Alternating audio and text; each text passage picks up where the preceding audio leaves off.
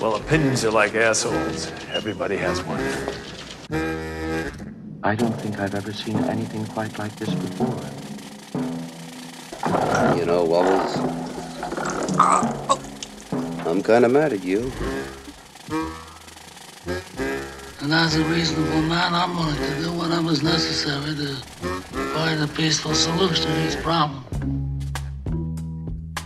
Welcome to Punching Up, the movie podcast where we take your favorite film, tear it down, and potentially build it up again. This podcast is an international affair, and it, in that it comes to you from Nottingham, England, Hello, and Sydney, Australia. My name's Damian, and this is Adam Nightingale. Adam and I have known each other for over 30 years. We met at drama school in 1990, and we're both big film lovers. So we thought it was time to sit down and start a podcast in an arena that maybe doesn't need any more, but we thought, as the famous English film critic Barry Norman used to say, and why not? Today, we'll be tackling Mel Brooks's 1974 certified classic Young Frankenstein. Adam thinks it's not funny, and you'll find out what I think soon enough. So before we get into it, Adam, could you give us a little synopsis of the film? Yeah, this one's a bit easier than the previous uh, episodes because it's basically lifting the plot of Frankenstein, which most people know about a mad scientist um, who assembles someone uh, out of bits of dead bodies and stuff goes wrong. But in this instance, it's the uh, grandson of uh, Victor Frankenstein, the famous uh, sort of Frankenstein from the uh, earlier earlier movies. Um, and he's ashamed of his family legacy, and you know, and, and insists that people call him Frankenstein to, to distance himself. He receives a, a will from his dead um, grandfather that sort of cedes him the castle and the laboratory, and he goes there and tries to resist the temptation, the genetic pull to become the old Baron. Ends up um, sort of submitting to this temptation, reassembling the monster, and then all sorts of comedic shenanigans ensue involving um, his, uh, yeah, the, the, sort of grandson of Igor, who's this sort of um, hunchback, hilarious hunchback figure, and uh, you know, parodies of uh, sequences from mainly Frankenstein and Bride of Frankenstein, where the monster goes on the rampage, and there's big jokes about, you know, because the monster's bigger, his willy's bigger as well. And uh, there's a musical routine um, that, that's uh, sort of visualized behind Damian, where in order to show that the monster's civilized, um, they put on a dance routine of putting on the Ritz. And basically, what I'm saying is, I haven't really got a plot. After a certain point, there's a succession of sketches um, sending up the mainly the first two, the first three Frankenstein films with Karloff, Boris Karloff, and, and it, it has an array of comic actors beloved to Mel Brooks doing their turns and their shtick. Amazing. anything you like? Yeah. Anything you'd like to that's, add to that? No, that's brilliant, mate. That's brilliant. Yeah, it's yeah. exactly that. Yeah. Um, uh, uh, the inception of the the film. So Gene Wilder was filming, uh, coming to the end of filming Blazing Saddles in 1973, and he was jotting down this idea for um, a new Frankenstein film, the, the, the grandson of Frankenstein, as you said, and um, he was speaking to his agent Mike Medavoy, who asked him if he wanted to make a film with Peter Boyle uh, over there, there, Peter Boyle, and over on Adam's side, uh, Marty Feldman. Um, and the reason being was that uh, Mike Medavoy represented both of those two and Gene Wilder. So he wanted to bring together a thing. And so Gene Wilder said, okay, I've got this thing, Young Frankenstein. He sent the treatment to the uh, agent and the agent was into it. He, the agent said, would you get, would you be able to get Mel Brooks to direct it? He said that he wasn't sure Mel Brooks would do it because usually he does his own stuff. But he goes over to Mel Brooks, talks to him about it, um, convinces him, uh, ends up uh, Mel Brooks directing it and co-writing it with Gene Wilder. And funnily enough, the credits say Gene Wilder and Mel Brooks. So obviously it was Gene Wilder's idea. Um, and yeah, they write this film, and uh, off the back of Blazing Saddles, and I think they start filming it in um, spring 1974, and it is released in December 1974. So by the time they're filming uh, Young Frankenstein, Blazing Saddles, I don't think had even been released yet. So I think Blazing Saddles was both was released in '74, same year as Young Frankenstein. Yeah. So yeah, uh, there's lots to talk about. Um, it was he. They wanted it filmed in black and white to uh, pay homage to the original James Whale 931 Frankenstein and the series that you just talked about.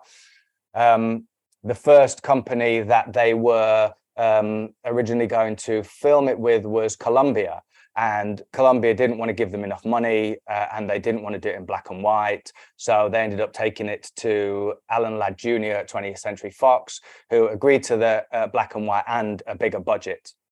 Um, I think Gene Wilder had a stipulation that he didn't want Mel Brooks in the film because uh, Mel Brooks is like known to break the fourth wall, and I think Gene Wilder wanted it to be a much more serious piece. Um, and I think the thinking behind it was the more serious it was, the funnier it would be. Which, yeah, kind of works. Uh, I I um, I enjoyed it. I I did enjoy it. I did, didn't think it was h- hilarious. The the the funniest in the film were the women by far. Madeline Kahn is incredible. Uh, her first scene, that was where uh, I laughed out loud when he's saying goodbye to her on the train. Taffeta, darling. Um, brilliant. it's really very funny. Her timing is uh, ridiculous. Um, yeah. They did a lot of improvisation apparently during the film, and the set was meant to be the funnest set ever. Everybody who talks about uh, anybody who was on the set or was around at that time um, just yeah, lots of fun, lots of happiness, lots of frivolity, lots of laughs, and uh, and why not? It's a comedy that kind of came out and did really well. Yeah, did did so well, did yeah. so well that it's uh, on the AFI um, list of hundred greatest wow. comedies. Comes wow. in, I think. Just let me let me check my notes. What number was it? I think it was. Let me have a look. It was number thirteen of the hundred funniest movies wow. of all time. Wow. Yeah. Um, and yeah, and is largely cited by all and sundry as one of Mel Mel Brooks' best films and one of the best comedies ever made. And I've got an issue with it, otherwise we wouldn't have a podcast. I have to say, I like, I like, do like comedy. I, I love, I love comedies. I actually really, really like Mel Brooks. I always, I always have memories of finding the film really, really funny. Um, and then I was this this sound was I was forced to screen it at uh, at a film night or you know like a, a film club that I, I ran, which you, you attended one of my least successful screenings, didn't you? It was a lot of fun. I did enjoy it. Yeah, yeah. You came all the way over from Australia just to see yeah. me screen the favourite to an empty room of six people, all of whom were friends of mine. but, but, one of the more successful screens we had was a Halloween screening, and uh, I wanted to screen um, another horror comedy, which is never going to be on Punching Up, uh, which is uh, Theatre of Blood, the Vincent Price horror comedy. And uh, the, the the lady, wonderful lady called Rose, who I work with in my day job, wanted Young Frankenstein, and we actually had a vote. We had a we had an online vote, and I lost by one vote, and oh. I didn't vote. I didn't vote. you know, and, and, Rose did. So, so, so anybody listening out there who's who's apathetic about voting, this is why you have to vote. It's important to vote. And um, and and so I had to screen Young Frankenstein, and I remember sitting there thinking, all right, you know, it's going to be fun. I've, I've, I accept, I concede defeat. I remember sitting there and just thinking, when am I going to start laughing? And then, and then, and then, my laughter turned to annoyance, and and and I'll tell you why Gene Wilder and Marty Feldman. I, I agree with you. I, am a bit ambivalent on the fence about Madeline Kahn, I have to say. Teri Garr, I think, oh, almost. Oh, wonderful. Oh, Teri Garr is amazing. Yeah. I, I, sort of love Teri Garr.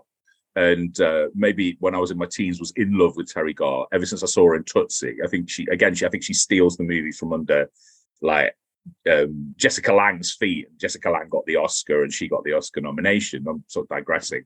But I, I think there was so much it's weird that Mel Gibson talked. Yeah, not Mel Gibson. That would be a completely different. Mel Gibson's Young Frankenstein. I'd, I'd watch that. I'd, I'd, um, Mel, Mel, it's weird that, that Gene Wilder, who seemed to exert a lot of control o- over the film, and, that, and then in some areas ceded to Mel Brooks, was worried about the fourth wall breaking from Mel Brooks because there's so much fourth wall breaking, mainly yeah. from Marty Feldman, who just mugs like you know, he's got you know, he's obviously for those who don't know Marty Feldman, he was uh what can you what can you say about Marty Feldman? I don't want to I don't want to sort of just just just I, he was a he was an English actor that sort of came up around yeah. the time of Monty Python. He had very yeah. Monty Python, Spike Milligan, um, a lot of those kind of surreal comedians from the '60s, English comedians yeah. that um, were just a little bit different and you know not run of the mill, and he's got these bugging out eyes, and um, Yeah. I think that kind of you know propelled him into Mm. comedy stardom. Yeah, and he was also a very, very, very, very good comedy writer. So he, he wrote, I think he wrote. He, I'm not sure if it was the Four Yorkshiremen sketch or the that that that was the week that was class sketch. You know, I'm working class. So you know, and I, you know, with Yeah. Ronnie Corbett and John Cleese and um and he wrote, yeah, he wrote for Round the Horne, which I, I love. You know, I love, I love, I love the the radio show Round the Horne. And then he he- started obviously appearing in his own stuff, and then he he, he appeared on uh, American chat shows or, he, or, or, or sketch shows. And he did, he did. I think Gene Wilder noticed him on a Dean Martin show, and then wanted him in the film. Sorry, Uh, sorry. Can I ask a yeah. question? Um, Yeah. How uh, how did he uh, progress from England to America? Like, I think pe- people were just people just looking to England, weren't they? Because it was like you know you got you got the uh, the Cambridge footlights people, um, Yeah. you know, out of whom came you know. Um, you know, it's like Jonathan Miller, but you you also got most of the, the Pythons, and so you know, it, like like all things in culturally in, in the '60s, eyes were on England. You know, England was England was the place where the kind of set the mood, set the trend for a lot of lot of what the, the rest of the Western world emulated culturally and it was the same with comedy. And I think he he he done a lot on television. He had his own television show, his own sketch show, and you know, comics watch comics, don't they? I'm always amazed mm-hmm. when American comics know who the two Ronnies are, or Morecambe and Wise are, you know, and, and things like that. And it, it would be the same here. Gene Wilder just knew who he was, you know. He was big in England, so they started. They tried. They, they wanted to break him, and at that point, Mike Medavoy had signed him. So obviously, he'd been doing something right. Marty Marty Feldman is a funny guy, but you get the sense in this, he's get, this is his big, big Hollywood opportunity, and he goes for it too much, in my opinion. And so, and he's encouraged by Mel Brooks. Mel Brooks absolutely encourages him to go as over the top as he can, and and and it's sort of it's that the first it's, it's almost it's not the first time you see him, but when you see, there's the the there's a scene where the camera pans across the the brains and jars and the skulls, and I've- Behind got you. the image behind me. And the Mm. first time you see Marty Feldman, he, he opens his eyes and he goes, "I ain't got nobody," like that, and it's just it's just a bit too much. And he continues and almost like escalates. And there's a sequence where Madeline Kahn gets out of the car, and he's just like, yeah, yeah, and he's just like sort of gnawing on her, on her sort of fox fur, coat, yeah. and it's just too much. It is it's too much, and, it- but then him and Gene Wilder seem to sort of encourage each other and escalate. And this and this, and again, I'm a bit ambivalent about Gene Wilder with one caveat, which we might talk about, is that Gene Wilder's funny. I think when he's when he's he's there's, there's you know he's he's a neuro you know his, his comedy persona is neurotic. There's a calm, and then there's a neurosis underneath it, Mm. and then the neurosis breaks out, and he just he he screams his comedy in your face, and um and you know. Uh, I sent you a couple of clips from producers yeah, uh, him. I watched them. prior to this, and and and and, and there's a scene where he hyperventilates with his blanket. and The scene just goes on a bit too long, and then there's a bit where he's panicking and he's going, "I'm nervous, I'm nervous, I'm nervous," and then he gets water thrown in his face. He goes, "No, I'm wet, I'm wet," and and and, and it's just he, yeah, in the second half of the movie, yeah, the, the comedy's like screamed at you by him, and then you've got Marty Feldman mugging his mugging his face off, and and and it just took me out of the movie. And I was sitting there, and this is what happens to me: go from being bored to annoyed to actually angry, and then I started to question whether I like Mel Brooks at all. And and um, and, and, and from, from that that point on. Um, I've I've disliked uh, Young Frankenstein. What I do like about the film is, is it, I mean, there are sequences that work beautifully, and I think they're the ones where they're played straight. I think um, Peter Boyle as the monster is brilliant. What what do you think Yeah. about him? Yeah, I think it's amazing. Um, I, I I rewatched. Um, I rewatched. Yeah, I rewatched Frankenstein, uh, the original, Yeah, me and the Bride yeah. of Frankenstein. Yeah, too, um, yeah. on your uh, the, um, you know recommendation Orders. your orders. Um, Boris Karloff does a lot of that sort of Yeah. Um, and and in fact, there's a moment in Frankenstein where he's, he's running coming in the bride's room and he sees her and she's like screaming ah and he goes Rawr. and it, it's almost like a, it's almost like a, a pure comedy moment that could Yeah. have easily been in Young Frankenstein. yeah, So I think what Peter Boyle then does is beautifully um, brings the humanity out with his um, growls and his guttural sounds and um, you know his non-language. It's funny in Bride of Frankenstein when he basically Boris Karloff speaks a lot. The monster Yeah. speaks a lot, doesn't he? It's quite. Yeah. It's like Yeah, in the second half he does. Yeah, yeah. um, but yeah, I think he's brilliant. I, I, Peter Boyle, just in general, is a brilliant actor, and I think Yeah, this is, uh, um, you know, a top performance from him. Yeah. Uh, the the snatching of the butterflies when Yeah. the when the violin is great. It's Yeah. funny, as you said. I think the funniest bits are the bits that are played straight. Which, um, I mean, you know, Madeline Kahn, she plays it straight, although she goes for the rhythm of the humor. You know, the first not on the lips when she, when he goes to kiss her and not on the lips. That was when I, I, I laughed out loud for the first Yeah. time. I was like, okay. Yeah. And then the next one, the hair, the hair, and then taffeta, darling, and then when she like you know hides away from the kiss that he blows at her. I just think it's a brilliant choice. You know, it's just Yeah. it's so off key and funny and um, uh, but yeah, Yeah. all of Teri Garr's stuff, uh, amazing, amazing. yeah yeah she's great and um and yeah and, and and i think i think you know peter boyle although he's he's he's funny but he he's he's utterly sincere you know so he doesn't doesn't I, I think doesn't for a second really. I mean, there's there's a few, you know, in, in the more in some of the more like saucy gags where uh, about the size of his willy, and there's like, kind of like winking at the camera, you know, that kind of Yeah. mm, straight to Yeah, camera. yeah, Obviously, yeah. he's playing it, but he, he largely plays it. And I think I think probably like the best sketch, if you see it as a series of connected sketches, it's, it's probably him and him and Gene Hackman because Gene Hackman has this incredible, which he asked for. He really kind of campaigned to be in the film because he's not done a comedy, and and they pretty much beat for beat play out the scene in Bride of Frankenstein where Frankenstein's being hunted, everyone hates him.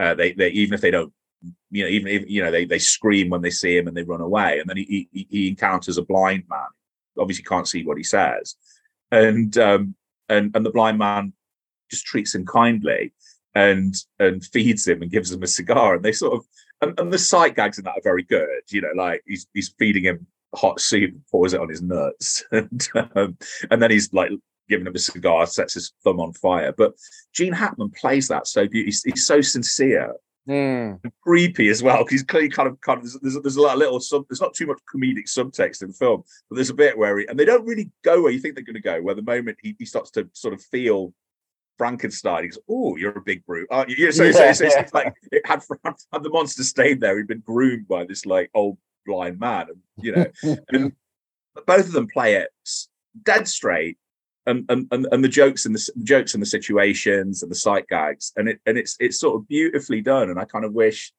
the film was more that and and less bugging and mugging from um, mugging you know, and muggins. bugging and mugging from Gene Wilder and and and, Yeah, I agree with you. I think um, Yeah. Gene Wilder definitely shouts too much. Yeah, Uh, I watched Blazing Saddles um, again as uh, as part of this, and enjoyed him in Blazing Saddles much more than I enjoyed him in this. He's He's he's, obviously he's a quieter, like more laid back Yeah, character. Some of the jokes are sort of okay, and then I watched the producers for the first time. I'd never Yeah. seen the producers. I wouldn't Yeah. have seen the producers had we not done this. You know, yeah, um, and for the most part, enjoyed uh, the producers.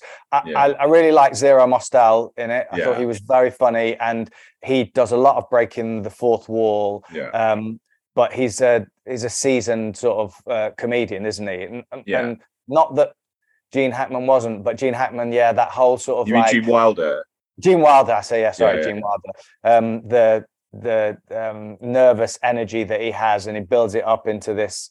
It's it's it's it's it's almost it's almost punching down comedy in the sense that you're kind of having a dig at like somebody who has obsessive compulsive disorder and it just felt not funny it's like in um the producers where um the actor comes on to play hitler and he does the the uh black power. voice black voice oh, right, oh, so you know and and i just didn't like it i thought if he'd have played it as like a hippie and doing like a California hippie, I think it would have been much funnier. But the fact Yeah. that he's trying to sort of be uh, to do a hey a hip black sort of voice at the time. Oh, are, are, you- are, you- are you ta- are you talking about? Are you talking talking about, about producers.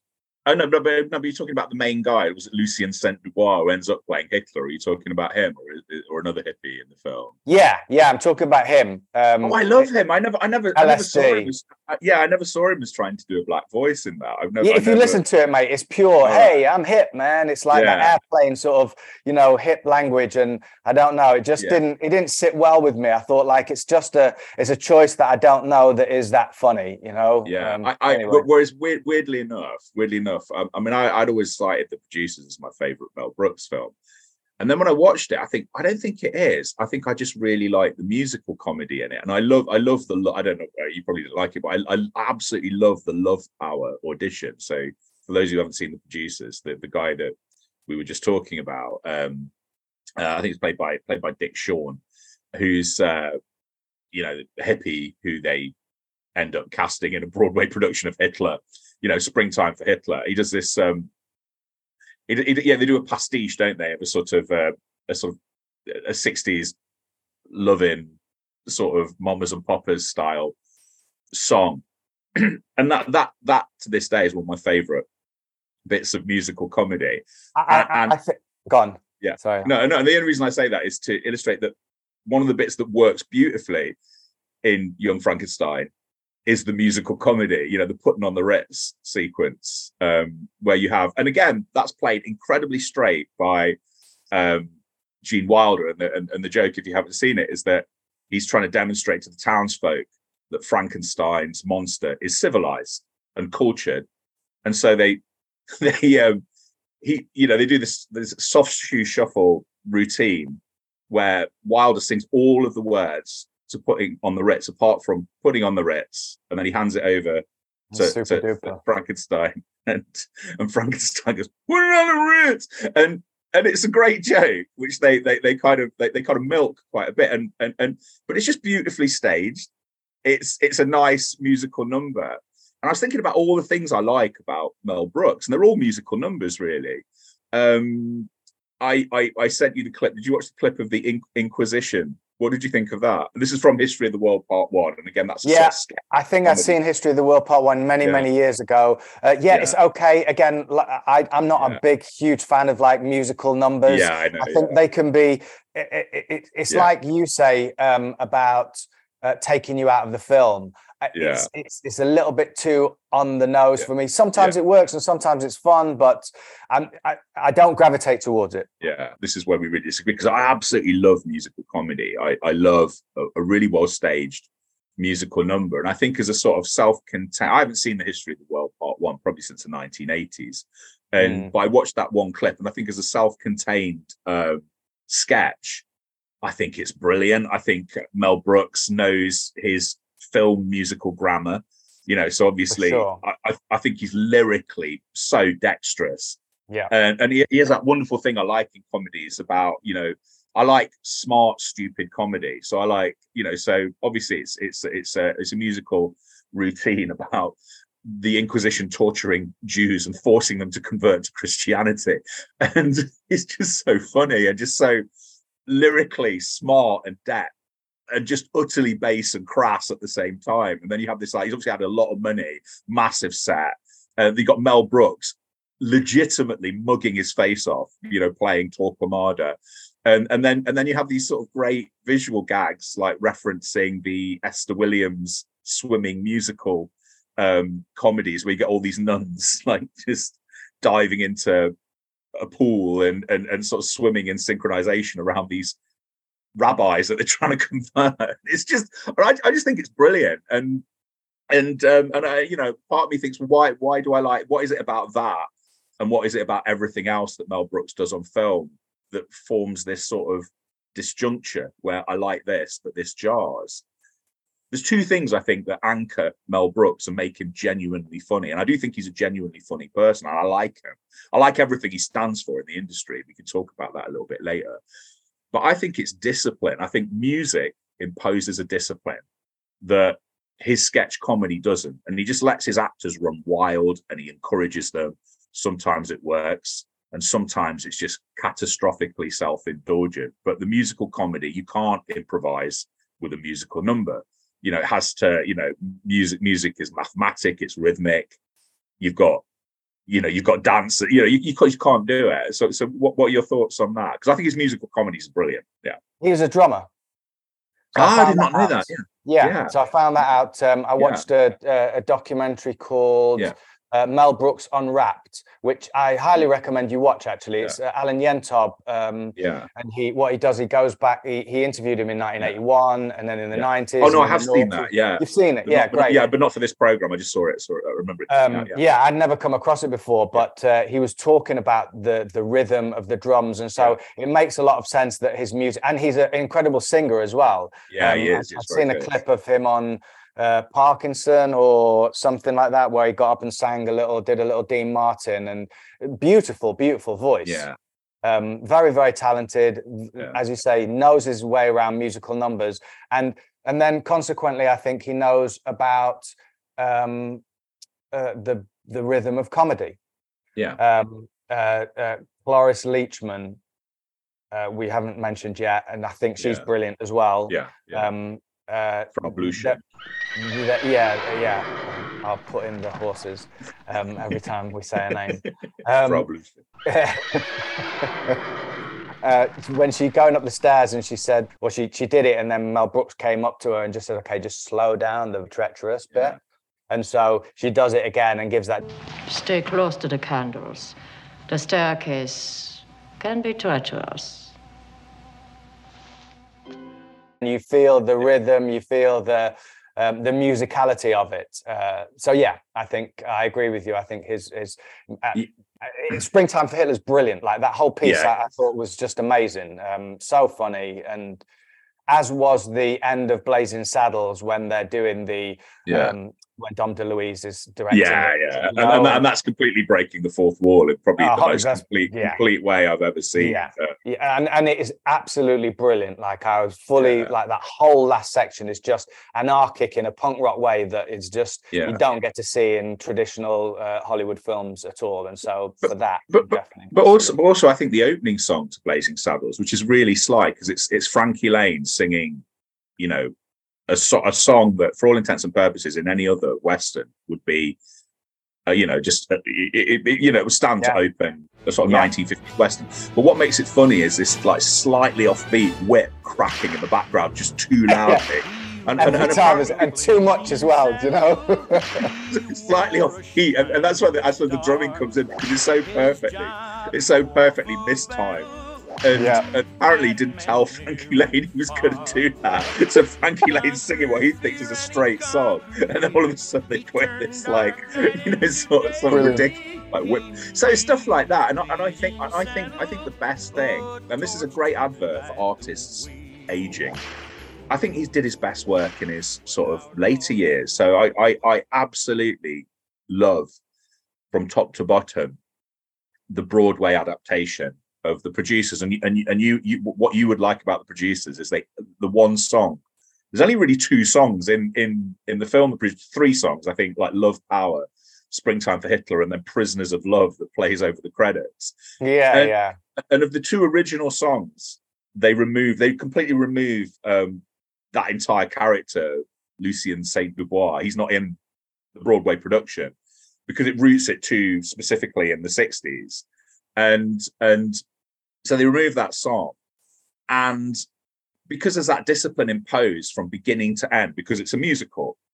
It's hilarious. It's just genuinely funny. And and and I, I was listening. I hadn't listened to it, and I assumed it'd be rubbish because it bombed um, on Broadway. He obviously followed up the incredible success of the producers on Broadway um, with Young Frankenstein, and and and I think it's the first two songs, um, just called "The Brain," um, which again, you know, if you know if you know musical comedy, it, it's just you know there's there's the um, there's nothing like a Dame from South Pacific, and his and, and he just does like it's nothing like a brain.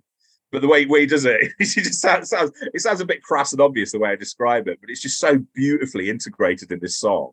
And then and then there's a song I sent you, which is the Madeline Kahn character's big song called "Please Don't Touch Me," Yes. which is Megan Mullally does well, it, that- right? I, I was crying. I think I, I think in that three three minutes, I thought were funnier than the Mm. whole of Young Frankenstein. Yeah, that- it didn't work for me. I mean, it's yeah, like, I know. Yeah. This What, but is- what, what is what is what is it about musical comedy? Because we're gonna we're gonna force you to do. I say we. I'm using the broad week because only two of us. this. Yeah, you and your I'm go- two I'm go- mates behind gonna, you. I'm gonna? I've, I've been working on you. We're going to have to get you to do a musical. Uh, Yeah. You know, just You can do the I whole genre if you want, but it's I like don't you know, help, please. I hate. I don't hate uh, all musicals. I'm just not Yeah. drawn to them. I think like I, Yeah. I like West Side Story. I, I remember I liked Fiddler on the Roof, although I haven't seen it for a long time. yeah, Um, uh, I, I don't know. I, maybe it's just. So when we were at drama school, we were on the acting course, yeah, and there was a, it. There was a there was a slight stigma between like you know uh, the actors and the musical theaters it was like Yeah. the actors felt like they were they're brando and the musical theaters Yeah. were as tits and teeth you know Yeah. um now I, I i don't really fully ascribe to that subscribe or proscribe i'll cut out the ones that don't don't work no, no, leave them. Um, Leave our um, flaws in. okay Let yeah flaws hang out. I don't scribe to them. Um, uh, but yeah, I I'm just not drawn to it. I, I mean, I remember go- when we first went to drama school, I, I'd see the musical theatre lot sat around the piano with like, you know, um, somebody playing the piano and then all of them around there singing Les Mis. And I've never It's seen one day more, weren't they? One day No. more, and they just, they I, just I, yeah. I, I, I can't take it, mate. So yeah, and, and you know, I've done uh, a couple of musicals. Well, I did a panto and I did a musical version of Phoenix and the Carpet where I've had to sing, and it was Yeah. fun. We did a little singing, a little dancing, and but it's, yeah, it's not it's not really for me. And we, we and- we we sang together in the uh, end of year drama showcase. Do you remember that? We, what did we sang- sing? You, Bladdered. you, you, you blocked it blocked it from your memory. See, this this is turning into a therapy session, listeners, because uh, da- Dam- Damian's hatred of musicals comes from PTSD as a consequence of three years of going on to. We had to just explain. We went to Guildford School of Acting, which is the top, or, or was, like probably still is. I don't know. Top Yeah. musical theatre school, but it did have a, a parallel acting course. It was top musical theatre school in the country. And I think at that point, I think the year before we started, we, we both of us between us probably downgraded its uh, status. It was like the number one accredited drama school. And then I think and then we two. got there and it just plummeted. Yeah, it just plummeted.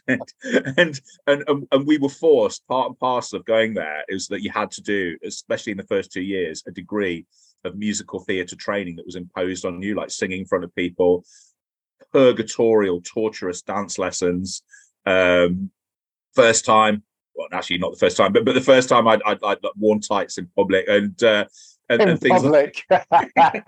avoid public as in amongst your peers and things like that. And so I, I reckon I reckon you're mentally scarred from having so this, tell me what like- tell me what the song was that we sang at the end I, of can- I the can even it, it was from uh I can, I can can I sing it I can sing it to you if you like. Please. no, it was it was was it from um oh it was from Bandwagon and it was do you remember Mr. Mrs. Whiffle Puffer like to talk to Mr. Hildendorf of the fatal natal day he had our silly Willie or something like that. You don't remember that at all. I don't remember that. Yeah. I've definitely blocked that out. I mean, I know we have. did, we did Gilbert and you- Sullivan, didn't we? Didn't we do some modern major Oh yeah, general did, business yeah, we did at some that. But point? no, but we no, but we did we did this in front of agents. You know, we did that song in front of Oh, agents. right. I, I was didn't get probably hiding in the back, just Yeah, no, no, no. It was a duet. There was just two of us on stage for like one. singing bar. that song. Yeah, we did. Yeah, yeah. I have Honestly, no recollection of that, mate. Yeah, this is it. It's, it's, you buried these memories. Either you're making it up, or I've I'm not definitely- making it up.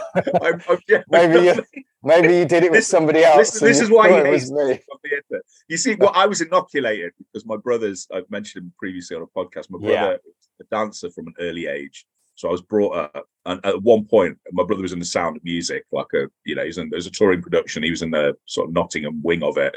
So I, at one point, I could sing you the whole of the sound of music from beginning to end because my brother. I've never was in seen the sound of music. Yeah. Never seen it. um and uh you know i i just so i grew up around like ballet musical theater which didn't make it any less humiliating When you me, had to do it yourself. well pro- pro- probably more because i was like publicly reamed on many times for being like dancing like a crab i was told in front of the rest of the class and you know and then my brother joined the same drama school and he was a really good dancer and you had he was in the first year i was in the third year and um, i was just looked at with absolute contempt by dance teachers who taught my brother and looked at me.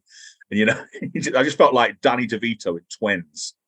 you know, you when, when you get that, when, I can't remember who says it. They talk about, you know, like they talk about the perfect specimen of Arnold Schwarzenegger, and yeah, and then all the crap that was left over went into you, Danny DeVito. That, that's what I was like as a dancer. No, no dancing gene. the in my body. dancing gene missed you Yeah. basically and went straight into Yeah. Mark. and, and and I remember you're I'm gonna confess this is gonna make me look ridiculous, but I remember, you know, watching watching all those people in the canteen at drama school around the around the piano, really going for it with one day more from and, and just wanting to be them. Oh God. Yeah, no, no, Yeah. not now. yeah, of course, of course. but at the time, I was so envious of Yeah. because I didn't know. And I, I even got, I even got like a cassette for Christmas as my one of my Christmas presents of Les Mis. and, um, so there we go. So, but but I feel I feel that my life has has has, has before, it sort of inoculated me against a hatred of musicals. Not all of them. I hate some, I, but I but I, but I love musical comedy, and I, I like I, I like like- stuff. I like the songs in The Wizard of Oz. I I, I, I like The Wizard of Oz. I mean, I don't.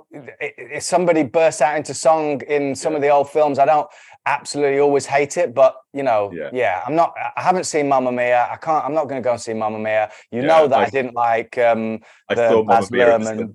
What is it? What was that film called? Baz Moulin, Moulin Rouge. Rouge. Oh, we're We going to like- do that. You're going to do that. Yeah, we have not- to do that as a punching up. Yeah. Yeah. Oh God, I don't want to. See, so far we've had a bit of a theme. Like you're the grumpy old man Yeah, who basically hates everything, and I'm the sort of like the scales Yeah. of justice, going, "Come on, mate, be fair, be fair." so, okay, you want me? I can play the antagonist. That's totally fine. Um, Uh, well, no, no. I just want you to get better. Yeah, just you to confront this trauma and move on. Maybe Um, enjoy music. going back to Young Frankenstein, Kenneth Yeah. Mars um, Yes.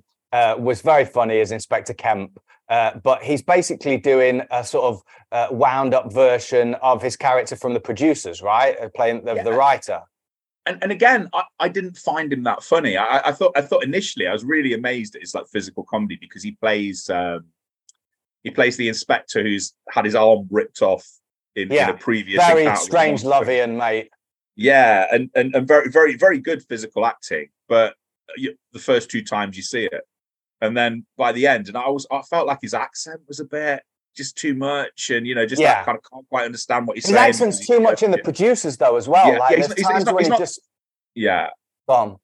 No, no, just going to agree with you. He's not he's not my favorite character of the producers. I find that the bits where they go and visit him and it's like pigeon loft, just like the that's your pee break moment, isn't it? Yeah. No, I, no, I like Yeah. that. I, when he started to sing um, Deutschland über alles, like that made me laugh. I just, I liked his, um, uh, uh, uh, the intentionality of his character. And Yeah. um, yeah, but him sat in the audience getting upset and trying to kill them. And, but yeah, I didn't mind him. I thought he was quite funny. Uh, uh, in Yeah.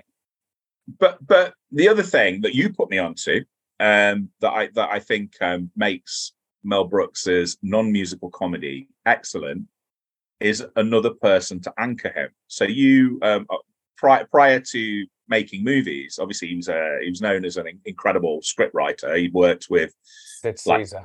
yeah sid caesar uh, alongside um neil simon i think and, or- And Woody Allen. Reiner. yeah, woody allen there's a bunch of them.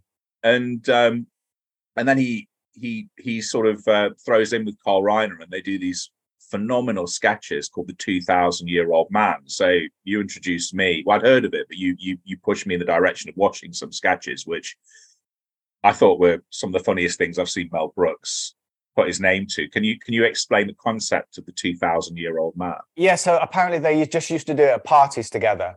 Um, Yeah. And they kind of did it to just play off each other. Carl Reiner would always throw the sort of um, uh, the the most random kind of question, and the, the premise is that Mel Brooks is uh, is two thousand years old, and so he was around two thousand years ago, and so Carl Reiner, as a straight man from now, was asking him questions about what it was like two thousand years ago, and Yeah. he would just make up the most ridiculous stuff. Um, uh, and obviously, the the the more ridiculous the question, the the the better the comedy because Yeah. like Carl Reiner was saying that the with comedians when you push them into corners they come out with their best stuff Yeah. you know when they're and, and I think that they just carried on working it and then they were told you might as well put it onto a record you might as well and I think they were a bit worried about that that once they put it down it would sort of lose its edge and lose its sort Yeah. of freedom um I think they put it on one a record um that Cary Grant heard and really liked, and apparently played the Queen Mother at some point. I don't know Wow. if that's true. Yeah. Um, uh, and apparently she really liked it.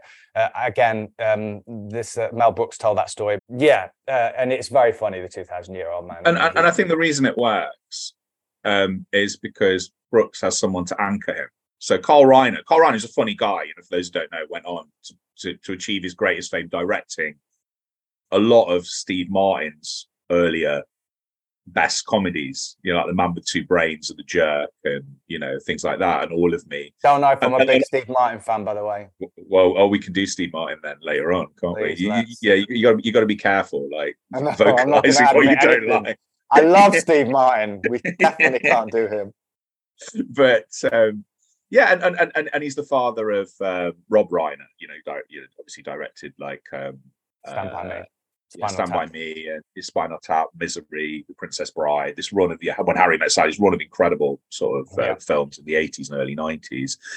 Um, and he he acts like because I, I wonder if like the uh, the creators of Saturday Night Live's uh, Weekend Report watch this because it's the same dynamic where you got someone like Seth Meyers or Michael Che who are brilliant comics, brilliant comic writers, but they elect to be the straight person to anchor an outrageous interview subject. And and and that's why it works. Again, because it's discipline. There's a discipline imposed on Mel Brooks. And I listened to a bit, I listened to a, a routine, and then I watched them do it live.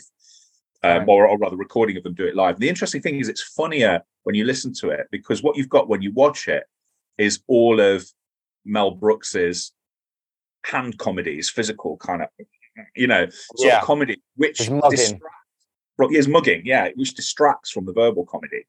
And so, I agree. but when you're just li- listening to them, you, you have, you know, another comic earthing a more archa- archaic, uh, not archaic, um, anarchic, chaotic comic personality Yeah. and what you have is this classic bit of comedy.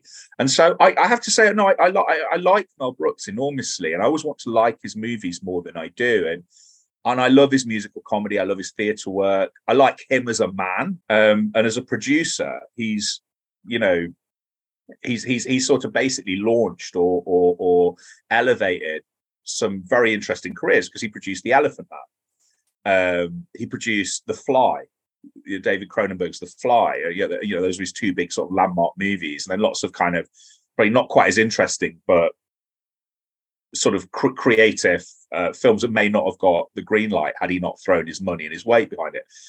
Um, and I, I like I like the fact that he's a long time married man. You know that his, his relationship with Anne Bancroft's very moving. Mm, it's Or, beautiful. or did you talk about musical comedy? Did you see? uh, I didn't send you the clip because I thought I just drowned you in musical comedy. Otherwise, there's uh, I would have um, cancelled the podcast, mate. yeah, I, know. was thought like, was one unfair. more. If he It sends me one more, mate, it's over. the comedy musical straw that broke the song and dance camel's back, if that makes any kind of sense. And, Absolutely. it, and, and it was because he, he did he did a remake of the Ernst Lubitsch uh, comedy um, "To Be or Not to Be," which I, I remember seeing at the cinema. My teens not finding very. you sent it me, the rap, the Hitler rap. Oh no, not the rap. That was to promote it. But Okay. there's actually a scene in, in, in the film where him and Anne Bancroft sing "Sweet Georgie Brown" in Polish. That's the joke, but they do it perfectly, and it's fine in the film. But then there's a kind of I, I'm not sure what program it's from. It's like an audience with Mel Brooks, and and they're considerably older. Yes, Anne Bancroft's still looking absolutely beautiful in her sort of probably late sixties, and Mel Mel Mel Mel Brooks calls her out of the audience. Obviously, obviously set up. He calls her out of the audience, and they and they and they do the routine again as an old married couple, and it's technically brilliant and really sweet and moving. You know, because they they you know they've and I, I like I like the child they've raised. I like Max Brooks, you know, author of World War Z. If you ever see an interview with him, he's a fascinating guy, really interesting guy. He had a very, very, very kind of unique education because he had dyslexia when it wasn't being diagnosed. And Bancroft took time off from a film career just to basically sort of home educate him using a lot of what, what would have been at the time sort of slightly unorthodox education philosophies when dyslexia wasn't being properly recognized to raise her son. And he's gone on to become, I think, a brilliant Amazing. yeah, Yeah. brilliant, brilliant novelist. I, I love well. I, I love his Bigfoot novel, um, um, Devolution. I like, I like, I like the offshoots of World War Z. I've yet to read read one, but he's he's a fascinating guy. Seems like a, a grounded, solid, incredibly talented guy raised by two Hollywood parents who've stayed together. You know, so it's like so as, as, a, as a man, I I I I love and respect as a just as a generally creative person. It's just when he when he writes and directs his own movies from beginning to end. There's always Yeah, these disconnects with the shouty, undisciplined, unruly. Um, Yeah. Just I like that. encouraging encouraging I- his comedy performers to, to to greater levels of excess that just grates with me. Oh, yeah. I um I like that. I think that's fine. Uh, it doesn't necessarily make me laugh. Um, Yeah. uh, well, it's a bit, bit of a problem with the comedy, though, don't you think? well, those bits don't necessarily make me laugh. But again, we're going back to like taste. When I say I'm happy it's out there, just because I don't find it funny, uh, but lots of people do, great. Uh, uh, it's giving lots of people joy, you know, like. Um, uh, and what I do like about it, or well, specifically what I like about Young Frankenstein is the look of it. I think. that, Oh uh, yeah, yeah, yeah, yeah, yeah. Gerald absolutely. Hirschfeld, um, the Yeah, the cinematographer, uh, lights it incredibly. You know, yeah, yeah. Um, oh, absolutely. it looks you. like the 1930s. It's got the Yeah. same Mm. feel, and yet it's been made, you know, 40 years later. Let's Mm. talk quickly about um, Kenneth Strickfaden, who did the yeah. um, the props uh, that were just left in his garage. And um, I don't know how Mel Brooks found out and Gene Wilder found out about it, but they went. They asked him if he'd um, Yeah. if they could use it, and then they recreated the same laboratory Yeah. in Young Frankenstein that was in the 19th 40 years later, and Yeah, then li- li- literally the same props, isn't they? Yeah, and, he- and, he- and he wasn't. Did you, sorry, did you forgive me if you just mentioned it? But he wasn't. Yeah, he wasn't credited, was he, on the original? That's what I was just about to say. Oh, He yeah, wasn't yeah, credited sorry, in yeah, the original, so Yeah. so they credited him in this, which was Yeah. fantastic.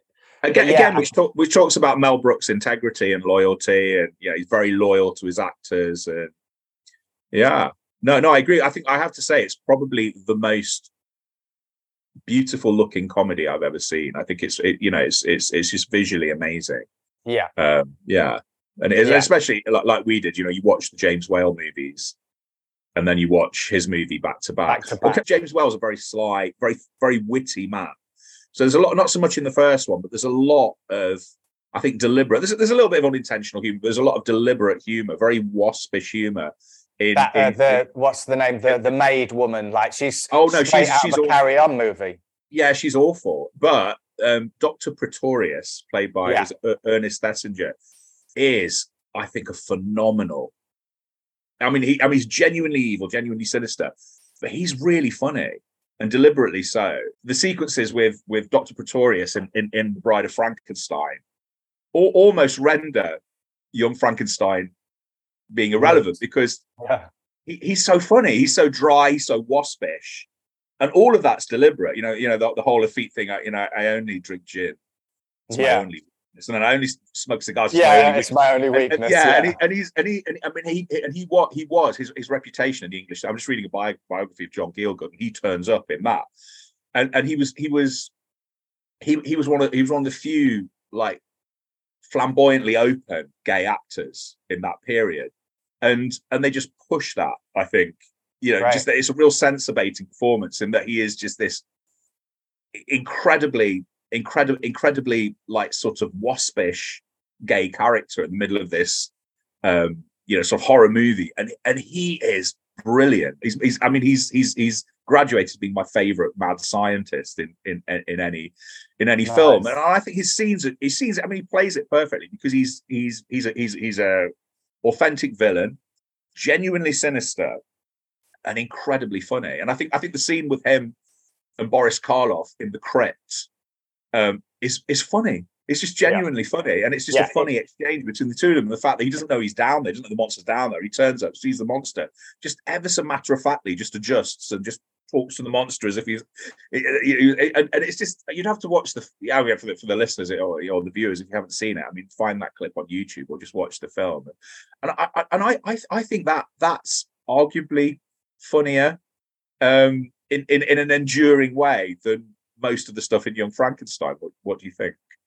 Yeah, I don't know that I laughed out loud um, at the Pretorius bits. I liked his Yeah. performance. Um, it was obviously didn't feel as as pushed uh, comedically, but yeah, Yeah. as you said, I think that playing it straight, yes, it, it felt like it kind of could have come out of Young Frankenstein. Yeah. Um, I, I, yeah, I, I when I first saw Young Frankenstein, I was giving it a three out of five, but I think I might sort of push that to like three and a half now. Uh, um, there's there's Uh, but you know, like I said, the things that I enjoyed most were Madeline Kahn, Cloris Leachman, and the amazing Teri Garr. So Teri figure, yeah. Teri Garr's um, mother was the costume designer for Young Frankenstein, and Teri. Garr asked her if there was anything in Young Frankenstein for her.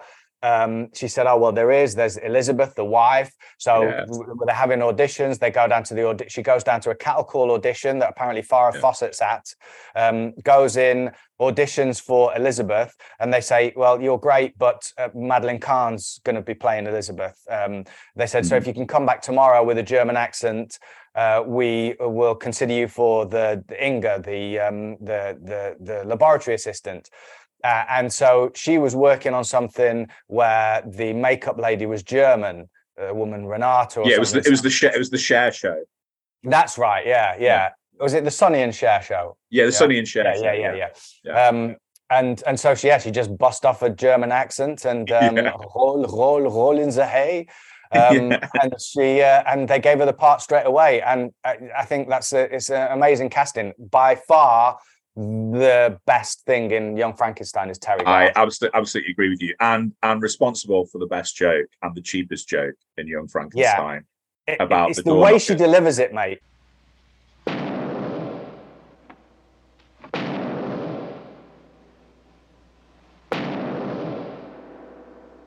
What knockers? Oh, thank you, Doctor. That probably says more about me and makes a case for the film Yeah. and against me that my favorite. and joke- also Young Frankenstein musical that you sent me about uh, "Show Me Your Tits" or whatever. Again, that's Yeah. another. That was the one that you no, but that, that's so- clever, stupid. The fact that you have all, you have this like escalating chorus number where they just, they just Yeah. say tits over and over and over again is is really funny. So I don't know. You, you might win this one. I I I I, wa- I I did watch it again. We normally do this. I forgot to say I watched it again, obviously. And Damian, I found it a little bit funnier than I did the first time, and less It's annoying. always the Although case, isn't it? It's always the case. It won't always be the case, but in this case, it is the Yeah. case. Yeah. I, I rest my case. So- I wonder.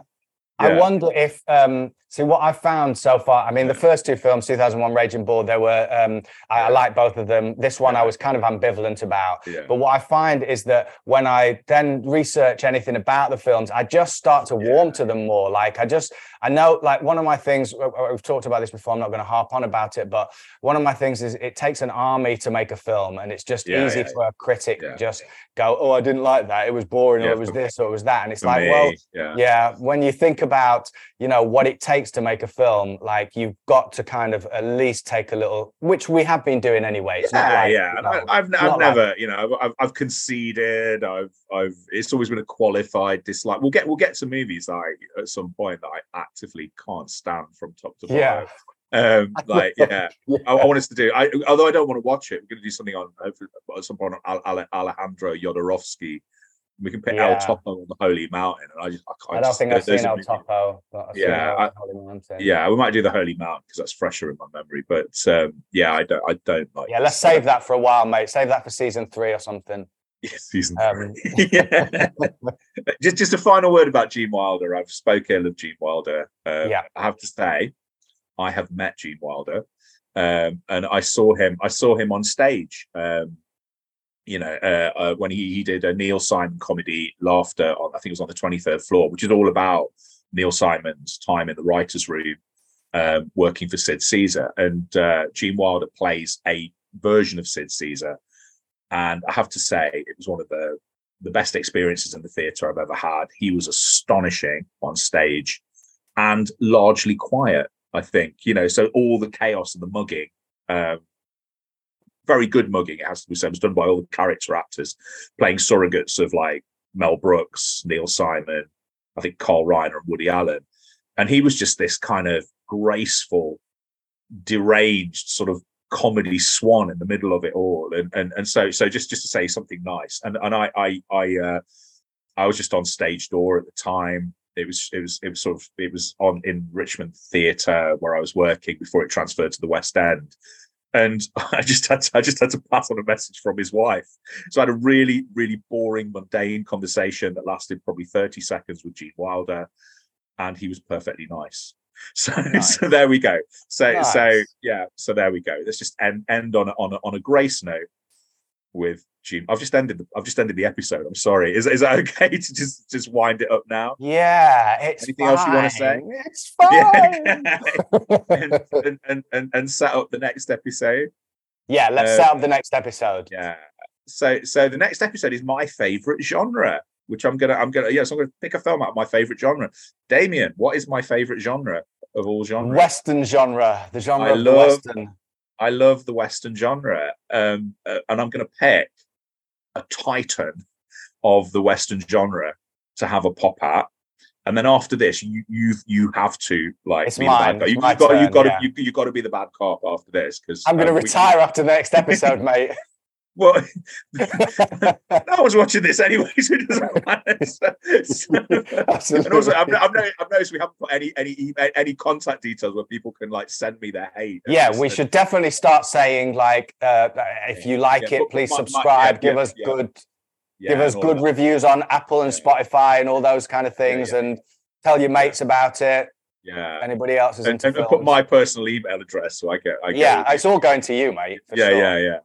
But but and the, the, the, the film, I think this will send ripples of outrage through the Western loving community. The the, um, the film that I've chosen to punch up at is Once Upon a Time in the West. So, shall we say goodbye to our listeners and viewers? I think so. I think so. Yeah. Until the next time, from Sydney, Australia.